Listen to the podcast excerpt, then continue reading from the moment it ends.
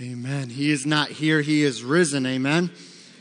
We worship him in that way because he is truly the risen Savior.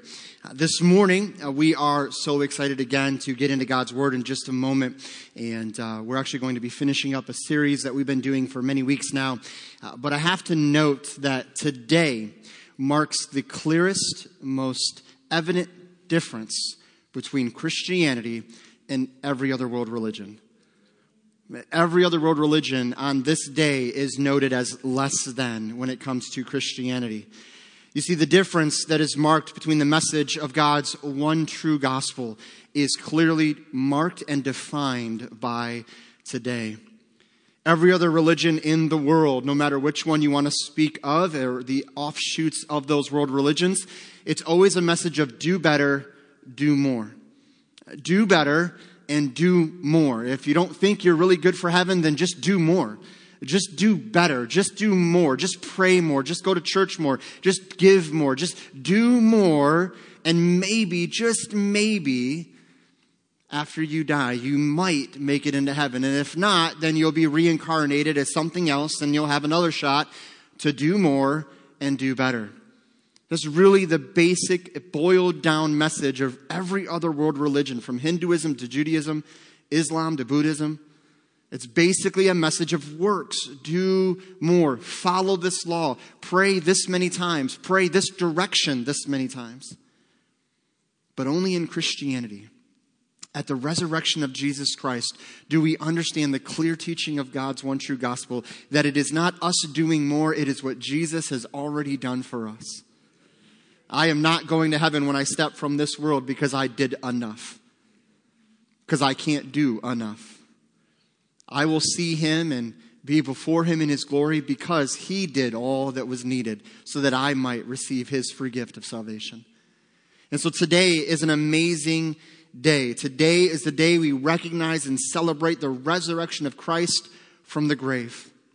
No other religious founder, teacher, guru, or leader rose from the dead, affirming every word they spoke and every work they displayed. And when you read the Gospels, Jesus said, Destroy this temple, and in three days I will rise it up. And they looked at him confused and they said, It took decades to build this temple. What are you talking about? And he was speaking of himself. He often spoke of his own death and resurrection. You see, Jesus rose from the dead, and then about 40 days later, he ascended into heaven. And you know what he's doing right now? He's praying for you. He's praying for you right now. You might say, Well, I don't know him. I don't want to know him. He's praying for you. He's praying that if you don't know him, that you will allow the Spirit of God to prick your heart, that you will realize your sin, realize his grace, and the free gift of salvation that he's offering to you.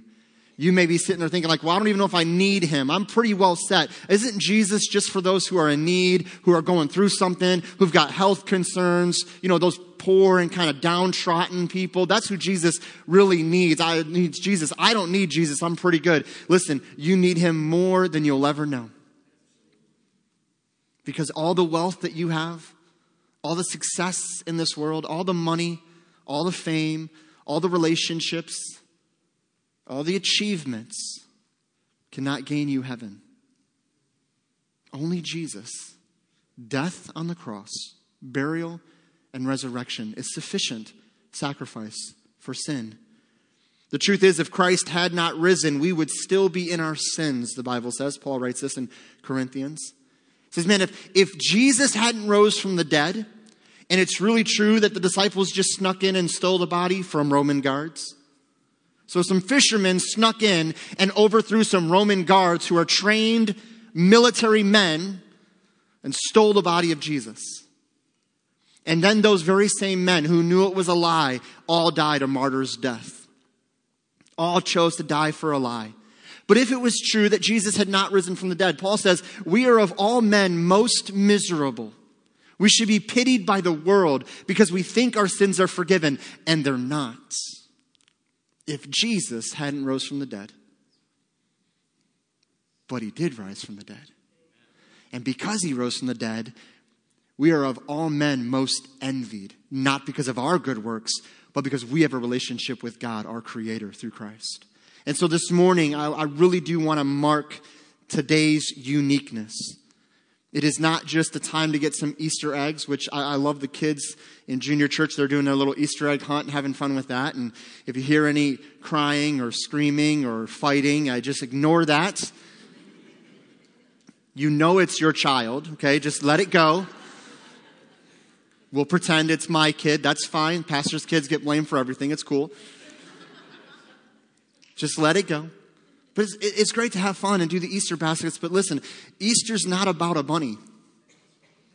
It's not about Cadbury eggs. I know some of you are like, mm, yes, it is actually. No, it's not. It's about the risen Savior. And that day, today, this day, marks the difference between every other system of religion and what James calls true religion, which is a relationship with Christ.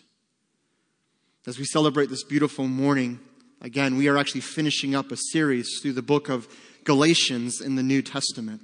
And so we are in the last chapter of Galatians, and as I shared last week, I prayed about whether we should kind of step away from it for a week, but I, I believe we're just going to continue through this chapter, and I pray it's an encouragement and a blessing to you.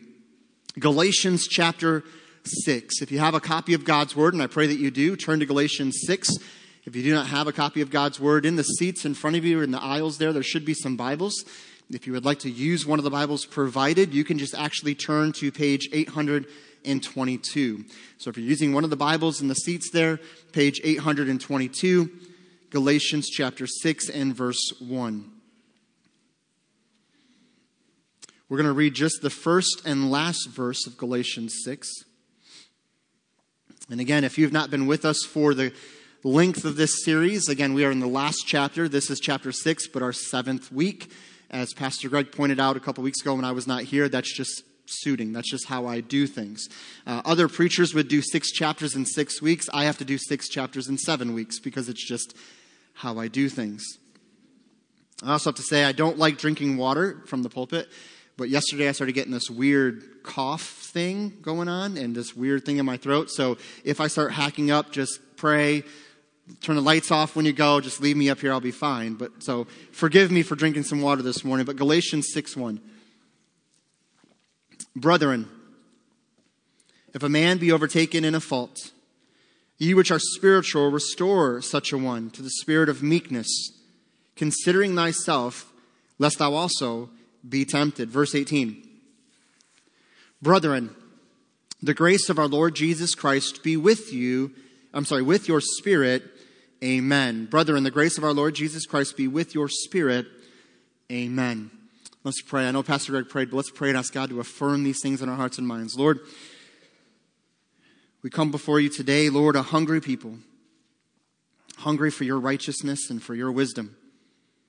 We have no righteousness of our own to speak of. We desperately long for you to fill us with your presence this morning. And Father, I thank you for those in this room that know you as their Savior, that today is a day of great celebration. Today is a day that they recognize as the day that you rose from the dead, conquering sin and death and hell, and guaranteeing that the sacrifice of the cross was approved by the Father that those who place their faith and trust in Christ and Christ alone for the forgiveness of sins, that they will be saved, not just in this life, but in the life to come. For some in this room, Lord, that know you as Savior, this is an amazing day because it reminds them that they were dead and they've been resurrected. They've been brought to life. Some in this room, Lord, made some very sinful and, and, and just hurtful decisions in their life and today is a day of mark that they mark as a day of great celebration because even in the midst of their great sin, you saved them. You redeemed them. Again, not because we cleaned ourselves up, as we talked about Friday night, but because you loved us so much. And so, Father, we pray that you would affirm the words of Galatians 6 into our hearts and minds, that we would go from this place different, desiring to see you move in new ways. And, Lord, affirm the things we've been taught to remind us of how we can be used of you to make an impact and a difference in this world.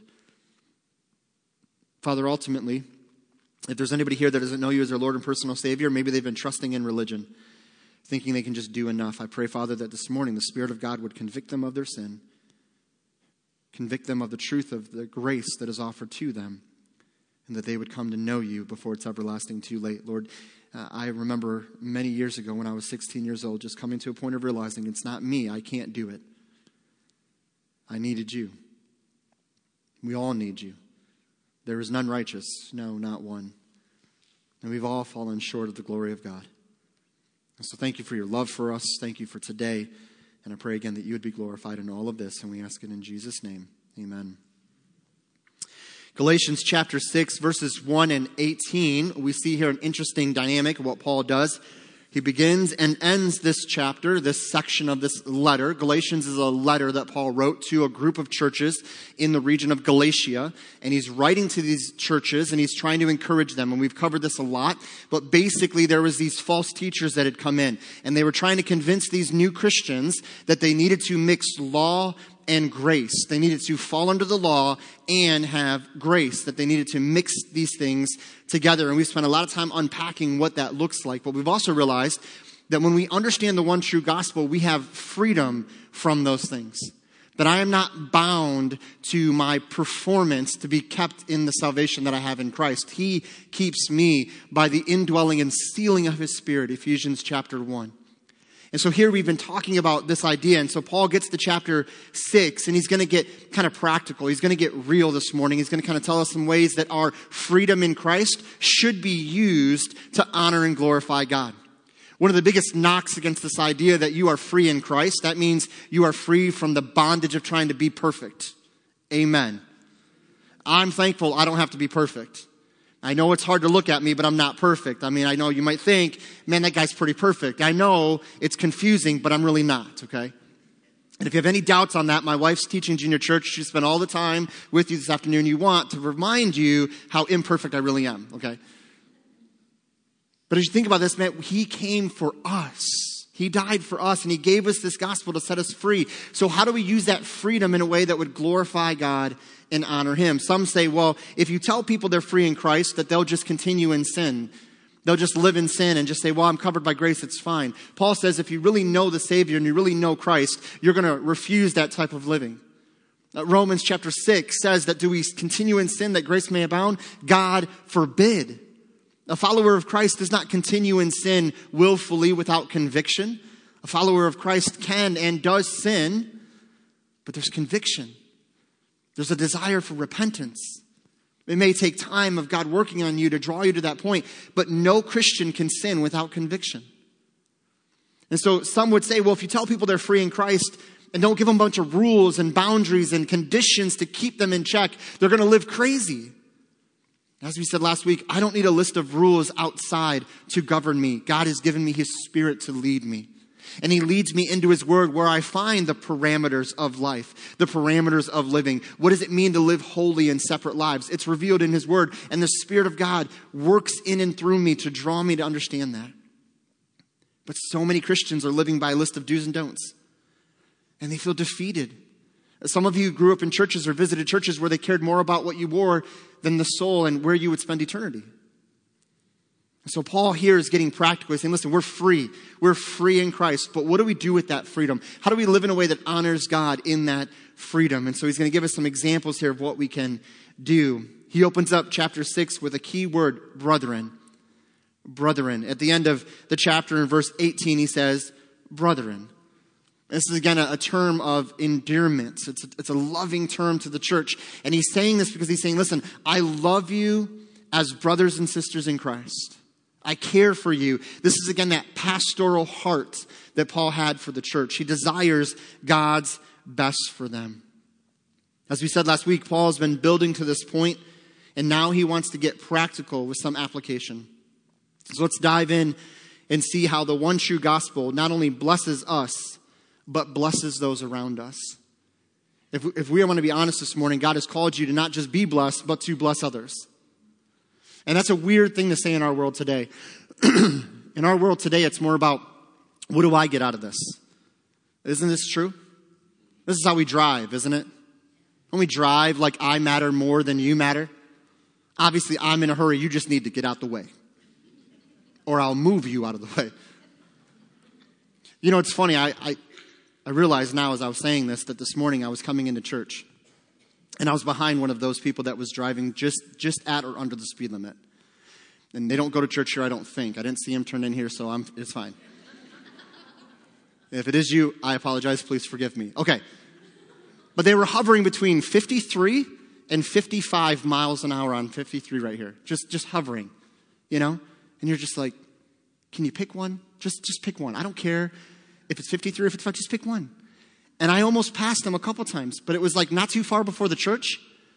I thought if I fly by them at like 60 miles an hour and they do pull into the church, and then I'm preaching this this morning, it's just not going to look good. So, so I was like, I'll just hang back. And then someone passed both of us because they were in a hurry and it was more about them. But we live this way in our world today. I don't really care about what you need or what you think. Just, it's me. What's convenient for me? And Paul's going to show us here that we are blessed in Christ with freedom and confidence and security, but we're not blessed to keep it to ourselves. We're blessed to bless others, to be a blessing to others. You see, when we realize that we have been blessed to be a blessing, we glory only in the gospel. So, Galatians chapter 6, look again at verse 1 we are blessed to share. I'm going to give you some things that Paul says that we're blessed to share this morning. The first of which is our faults. We are actually blessed to share our faults. Look at verse 1 again.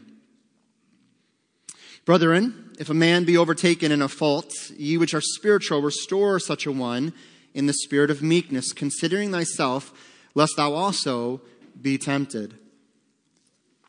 Here we see this word fault. And I know, again, we think of ourselves and we can think of all the things that we've done wrong, that we've thought that were wrong, the ways that we've failed other people in our lives. But one of the most unique aspects of the church is that we can actually share our faults with one another. It's one of the most unique aspects of the church, of the body of Christ. And the reason we can share our faults so freely with one another is because we all have them. Everyone in this room has a fault, a weakness, something that pulls at you. Some of us, we get victory over one fault and some years go by and then another one creeps up. And you think you had success or victory over that one and then another one creeps in. Because we have these two enemies that are battling against us. We have the flesh inside of us and we have Satan outside of us. And the flesh inside of us wants to long and linger for sin and for whatever satisfies the flesh. And the enemy outside of us is like a fisherman dangling some bait in front of us and they put bait on the hook and they're trying to lure our flesh into biting the hook. And like any fisherman knows, the better the bait looks, the better or the more likely the fish is going to bite the hook. And so Satan will bait you and try you and, and put some things in front of you, and, and then that doesn't work, so he rebaits and he tries again. And if you don't believe me on this, spend 10 minutes just walking around in our world. It is, there is bait everywhere. You can't flip on a TV, drive down the road with billboards. It's everywhere. Calls for greed and lust and pride, just all around us. You see, we can share our faults because we all have them. The word fault here means, in this context, of falling back into legal bondage, which again was the desire of the false teachers, or it could mean simply a transgression or a sin any transgression, any sin, any wrongdoing, or in this specific context, it could be speaking to those that were falling back into this legal bondage, this, this kind of control that these false teachers were putting over the church. Paul says it earlier in Galatians, and Pastor Greg addressed this a couple weeks ago, that it's this idea of we were here, we were mature, and then we went back to being kids. We went back, we lived like children again. He says this idea of fault is this idea of coming into this bondage or any sin. But there's another phrase here I want to look at. It's this phrase, overtaken. Overtaken. Anyone who's overtaken in a fault. So somebody who's overtaken. This implies it was by surprise, not an act of deliberate disobedience. This is not someone who's just living and going, you know what, I know this is sin, I just don't care. This is somebody who's living in their Christian life and something caught them by surprise. And it drew them into this momentary weakness of just falling into that sin. Or, as we see here, from false teachers luring you into sin. This idea here of being overtaken in a fault is something that everyone in this room can agree with and understand because we've all been there. We've all had to deal with this. There is a balance to this, though. While we have all fallen in some way and therefore can share our faults, we share them so that we may be restored to the right relationship with God. We do not share and stay the same. We don't share our faults and go, it's fine though, no big deal. We share our faults so that we can grow and be restored back into right relationship with God. When we stay trapped in those faults, we will not experience the joy of the Lord. We will not experience the fullness of the joy of what God has for us when we choose to stay trapped in these faults because you know what? It's just not that big a deal. There's so many believers that are living this way. And when somebody in Christ comes to them lovingly and says, listen, can I, can I help you with this? I've been seeing this in your life. I've been praying for you. I, I just want to see if I can help you. And they look at them all angry and say, who are you to judge me? Who are you? You have issues.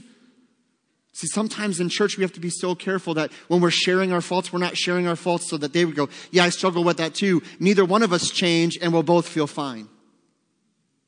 This is kind of like when you go to Bible study and you're sitting in a Bible study and talking about prayer, and you're talking about how the Bible says we should pray without ceasing, how the Bible says that men ought always to pray and not to faint, how God rewards and blesses those who come before Him in prayer that we can lay all our burdens at His feet.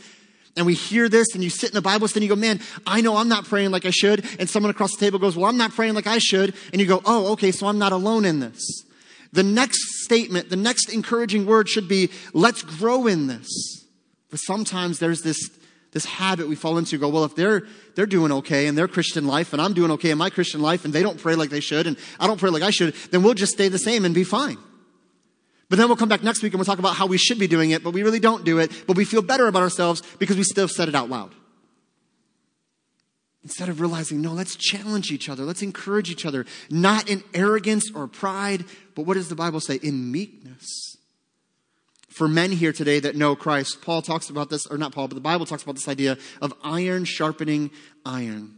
That we come together as men and we encourage each other. It's not arrogance. It's not I'm better than you. Because again, we're all equally at fault. It's saying, no, this is how God has strengthened me. How can I bear your burden with you, as we'll talk about in a minute, and help you with that fault? Paul points to the goal in this sharing of our faults, and it is the goal of restoring such a one.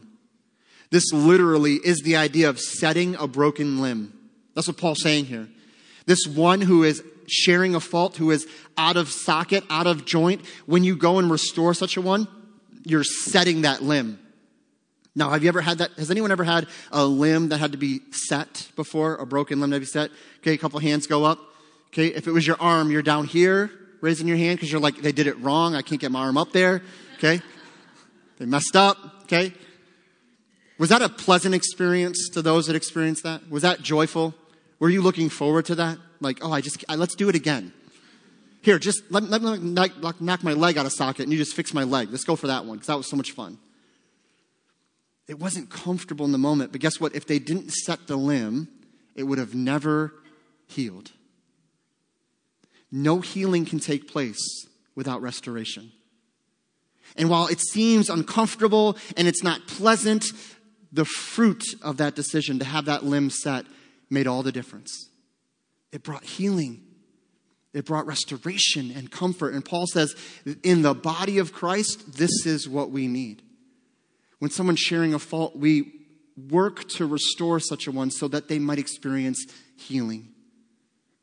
If they're sharing their fault as a certain sin, then we come alongside as individuals and we try to help. We pray for them, we encourage them. Another phrase here that we want to understand that I think has been taken out of context is the word spiritual. It says, Ye which are spiritual. And people go, Well, that's not me because I'm not perfect. I, I, don't have it all figured out. I've only been saved for six months or a year or five years. I'm not, you know, I'm not a deacon. I'm not a pastor. I'm not a Sunday school teacher. I'm not. No, that's not what that word spiritual means. That word spiritual implies, first of all, that they know Christ.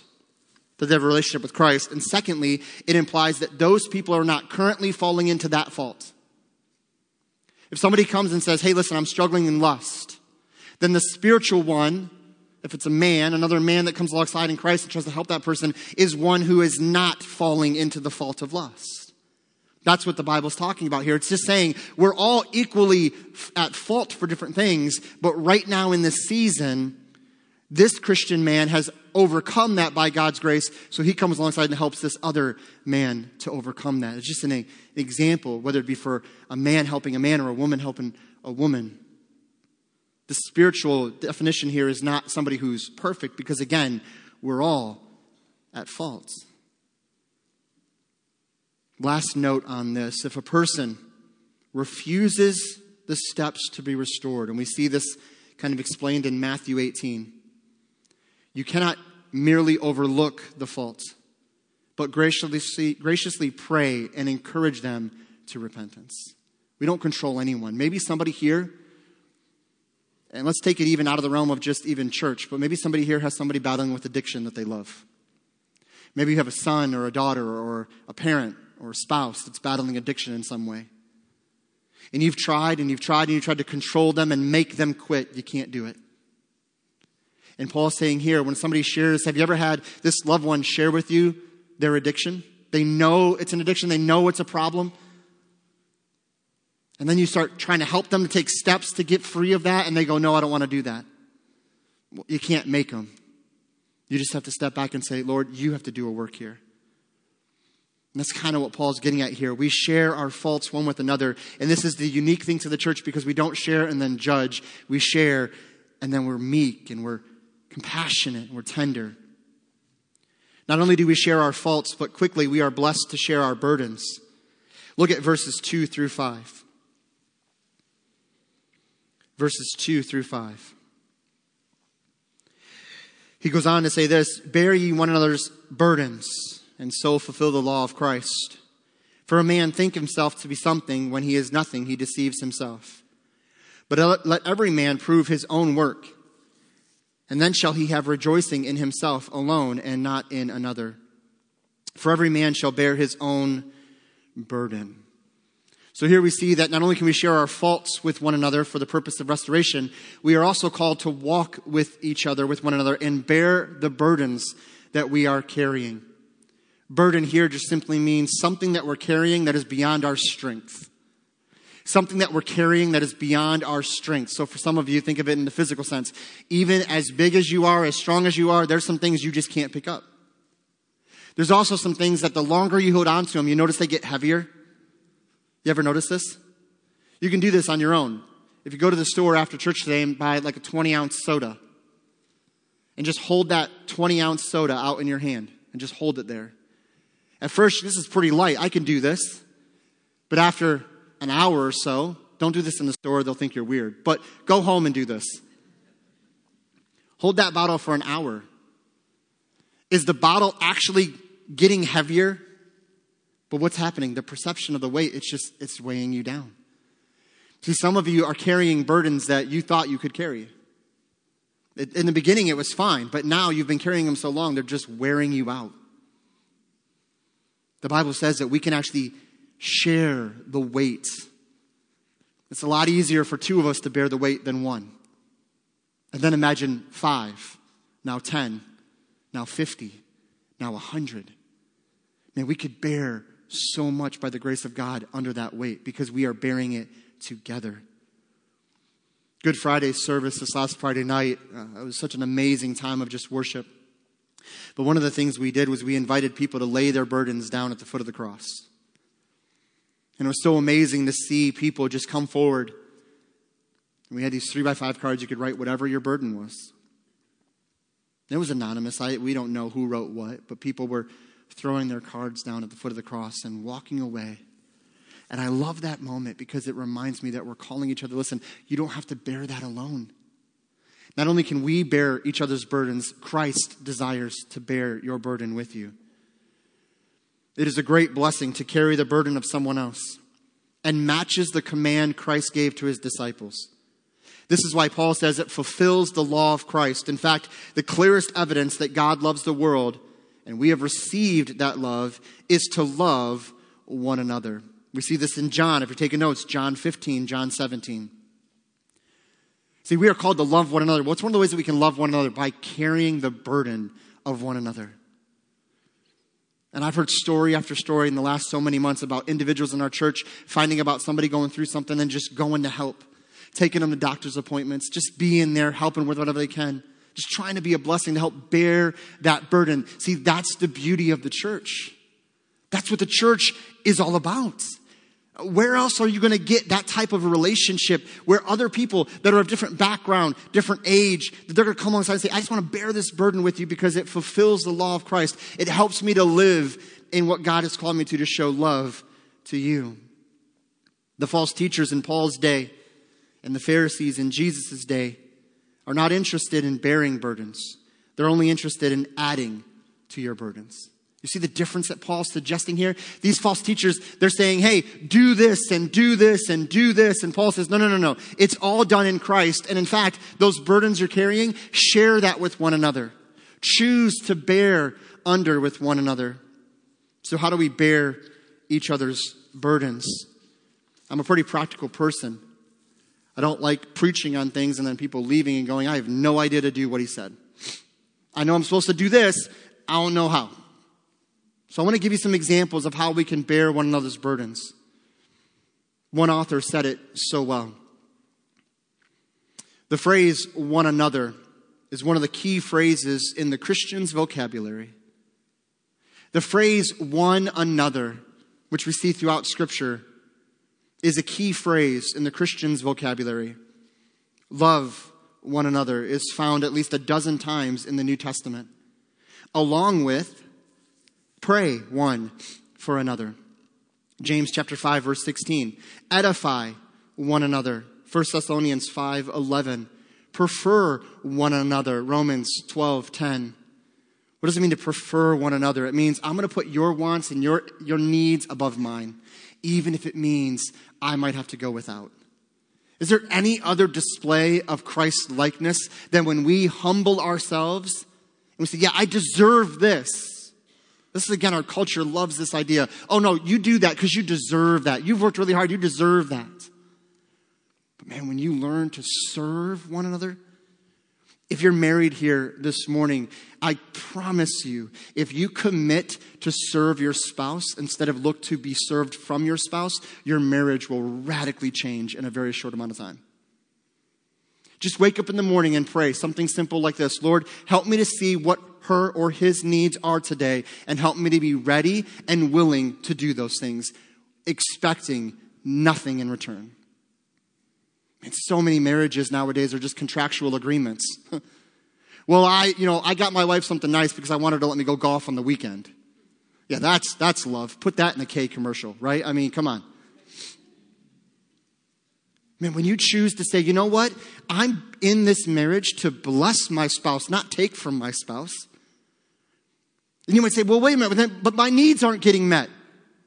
My needs aren't going to be met. I promise you, when you start focusing on meeting the needs of your spouse, your needs will be met. And, and by the way, all your needs are already satisfied and fulfilled in Christ. Your spouse is just, is just bonus. just, Christ has fulfilled all we need. And some of you today are like, but my spouse doesn't even know Christ. They don't even pray. They don't, they don't want anything to do with Jesus then I would encourage you serve your spouse. Pray for your spouse. Love your spouse. Paul says, You may be the very light of the gospel that leads them to know Christ. See, we are blessed to pray for one another, to edify one another, to prefer one another. He goes on to say this use hospitality one to another. 1 Peter 4 9. And many other like admonitions. You know the Bible's saying? It's about one another. It's not about me. It's about bearing the burdens of each other. Now, I have to point out here in verse 4 and 5 that Paul does not contradict himself here. In verse 5, he says, For every man shall bear his own burden. And you're like, wait a minute, wait, whoa, whoa, time out. You just got done saying we're supposed to bear each other's burdens. The word here for burden is a different word. It's not this idea of a weight that we cannot bear. It's the idea of a load that we're called to carry. See, we're supposed to share our burdens with one another, but there's some things that we have to carry. There's some things that we're just called to carry. And so, what do we do with those burdens? Well, we bear them. And how do we bear them? By the grace and strength of our Savior. The idea here also is that we should not compare the load we carry to others. Well, you know what? It's not fair. They're carrying less than I'm carrying, Lord. We're not called to compare. We're merely called to trust in the grace and the strength of Christ to bear the burden we have. And God will strengthen us to do so and then have sympathy and compassion for others as they carry their loads. See, we are blessed to share our faults, our burdens, and quickly. And those of you that attend here regularly, you know what that means. Nothing. We really are running out of time, so quickly. We are blessed to share our faults, our burdens, as well as our blessings. Look at verses 6 through 10. Let him that is taught in the word communicate unto him that teacheth in all good things. Be not deceived, God is not mocked, that whatsoever a man soweth, that shall he also reap. For he that soweth to his flesh shall of the flesh reap corruption, but he that soweth to the Spirit shall the Spirit reap life everlasting. And let us not be weary in well doing, for in due season we shall reap if we faint not. As we have therefore opportunity, let us do good unto all men, not just those you like, not just those in the same political party, all men. Goes on to say this, especially unto them who are of the household of faith. See, we are blessed to share our blessings. These blessings that we share come in various forms, from financially to serving one another. We can share financially with one another. We can support the work that God is doing in a ministry. We can support missionaries, but also we can support one another by serving one another, honoring one another, ministering to one another. Maybe you've been blessed with time and you have time to serve your neighbors. You can make meals. You can do different things because God has given you that opportunity. Some of you work crazy hours and for you, it's like, I just don't have time. Well, then maybe God has placed you in your workplace that many hours so that you might be a missionary in that field. Maybe God has put you exactly where you're supposed to be, planted with a purpose that you might make a difference for Christ by sharing what God has blessed you with. Paul basically, and we could spend so much time on one of these verses that unfortunately we just don't have time to spend on right now. But verse 7 Be not deceived, God is not mocked. For whatsoever a man sows, that shall he also reap. Paul's encouragement here is to sow and reap with wisdom, to think about the decisions you're making and the seeds you're planting. One author said it this way Once we sow, we cannot change the harvest. Once you sow, you cannot change the harvest. Now, this is a farming community. If I plant corn, what's going to come up at the end of the season? Corn. Okay, pretty simple. I know I'm, I'm not a farmer. I'm barely even a gardener. Okay? Like I start it all, I get it all put together, and I go, here, Sandra, have as much fun as you want. I'll see you at the end of the year when it's time to yank it all out of the ground again. Okay? I just, I don't have any hand in it. But I can understand if I plant a tomato plant, I don't want corn from the tomato plant. But man, we don't live that way, do we? We sow decision after decision in our lust, in our flesh, and then we're so surprised when the fruit of our decision starts to come up and there's bitterness in our thoughts, defeat in our lives, apathy in our Christian walk because we've sowed decisions that have led us to that harvest. Now, I'm so thankful that even when the bad harvest comes up, God's grace is there to meet us and work in and through that moment.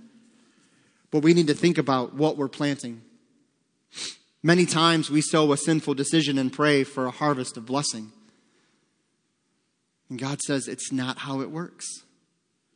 There's grace for forgiveness. Yes, don't feel as though, oh, well, then I'm just stuck. No, God can still rescue you and save you and redeem you. But I promise you, if you plant this kind of seed, it's going to come out later in your life in some way, shape, or form. So maybe we begin praying now God, give me wisdom before I even plant. This is true not only of our decisions, but what we do with our blessings, how we use our money, how we use our possessions.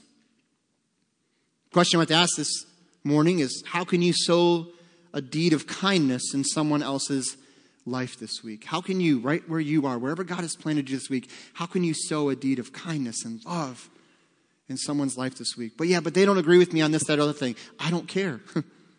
That's not what I asked you. Yeah, but they don't see, that doesn't matter. Uh, find the most annoying person at work and go bless them. And if people start blessing you, I'm just saying. Just realize God has planted you for a purpose. Lastly, we are blessed to share our story. Look at verses 11 through 17. 11 through 17. We see, or I'm sorry, you see how large a letter I have written unto you with mine own hand. Side note here, there's a couple different ideas on what Paul means here. Paul usually, in some of his letters, would not actually write the words. Paul prayed for a thorn in the flesh to be removed. Some think that had something to do with his eyesight, that he had some kind of a, a, disease or something with his eyes that he could not see very well. And so often in his letters, he would kind of dictate something, the, whatever God was moving, to a scribe, and the scribe would write down what the words actually were. Paul writes here, he says, You see how large a letter I have written unto you with mine own hand. It's showing him, this is how much I care about this. I wrote this. Some have said it could mean large letter as far as the amount of content in the book of Galatians, or it could literally mean I wrote with big letters because it's obvious when you see the larger letters, it was me that wrote it. So either way you look at it, there's still an intent here of love and a desire from them to know how much he loves them. It goes on to say in verse 12, as many as desire to make a fair show in the flesh, they constrain you to be circumcised only lest they should suffer persecution for the cause of for the cross of Christ. Again, this is those false teachers. They chose circumcision as a Jewish law and a tradition that was going to be enforced. And he's saying they did this just to make a show in the flesh, just to kind of show off, just to be boastful. But they don't want to suffer persecution for the cross of Christ. Verse 13, for neither they themselves who are circumcised keep the law, but desire to have you circumcised, that they may glory in your flesh. They don't even keep all the law. They can't keep all the law. None of us could. Even the Ten Commandments on the back wall, before you leave today, if you think you can keep them, start reading down them and you'll realize you won't get very far into the list before you failed. Thou shalt have no other gods before me. Well, I don't have any little wooden idols in my house. No, your idol is your career. Uh, you, you are the idol. Thou shalt not take the Lord's name in vain. Well, I've never taken the Lord's name in vain, really. If you've ever said the name of Jesus Christ without giving it weight and glory, you took it in vain. That's just two. You should not commit adultery. Well, I know I've never done that. Jesus said if you look after a woman with lust in your heart, you've committed adultery with her already. That's three. I don't think we need to keep going. I think we get the point that none of us can keep the law. But that's a great blessing because that just means we need grace, and we're so thankful for the grace that He gave us to forgive us of our sins. It goes on to say this. Uh, verse 14. But God forbid that I should glory save in the cross of our Lord Jesus Christ, by whom the world is crucified unto me, and I unto the world. For in Christ Jesus neither circumcision availeth anything nor uncircumcision, but a new creature. And as many as walk according to this rule, peace, peace be on them, and mercy, and upon the Israel of God. That's the phrase, the Israel of God. It's not referring to literal descendants of Abraham. It's referring to those who are true followers of Christ, those that are Jews that are followers of Christ. So he's comparing this to the false teachers that were teaching in this church. Verse 17, from henceforth, let no man trouble me, for I bear in my body the marks of the Lord Jesus. See, we are blessed to share our story. Paul gives a little testimony here. I'm not going to unpack all of it. Again, we made some highlights there, but uh, for time's sake, we're just going to kind of give you the overview.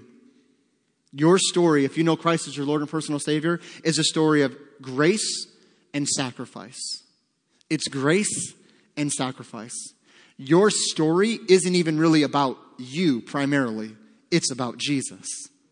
It's about what Jesus has done in you. It's about who Jesus saw in you before you ever knew who you were in Christ. Jesus sacrificed himself on the cross that he might, or that we might have eternal life. He extends his grace to any that choose to believe. Pastor, you don't know me. I've done a lot of crazy things in my life. I've, I've never been to church before. That's okay. He loves you just where you are. He wants to save you right where you're at.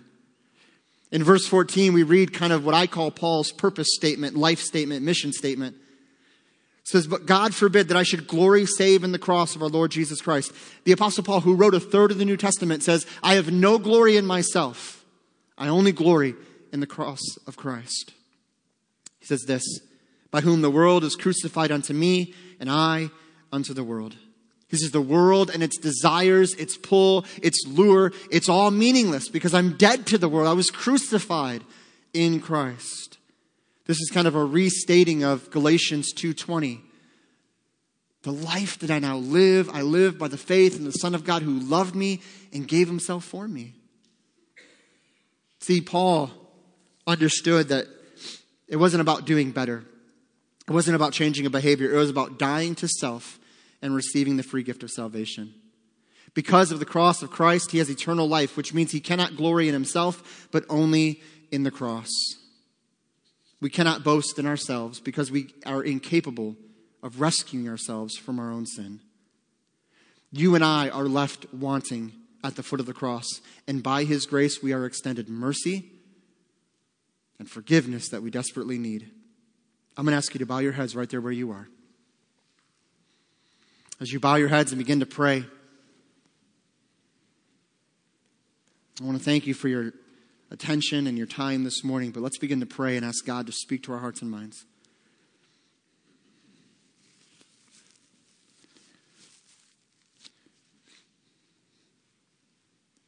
If you are here this morning with your head bowed and have received Christ as your Lord and Savior, then I'm going to invite you in just a moment to come to the altar to praise him for his resurrection, to praise him for his conquering of sin and death and the grave, that he overcome all of it by his power.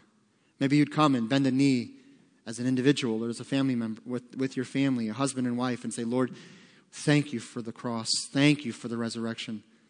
Thank you for dying for me and for rising again to show that the sacrifice was received and approved by the Father.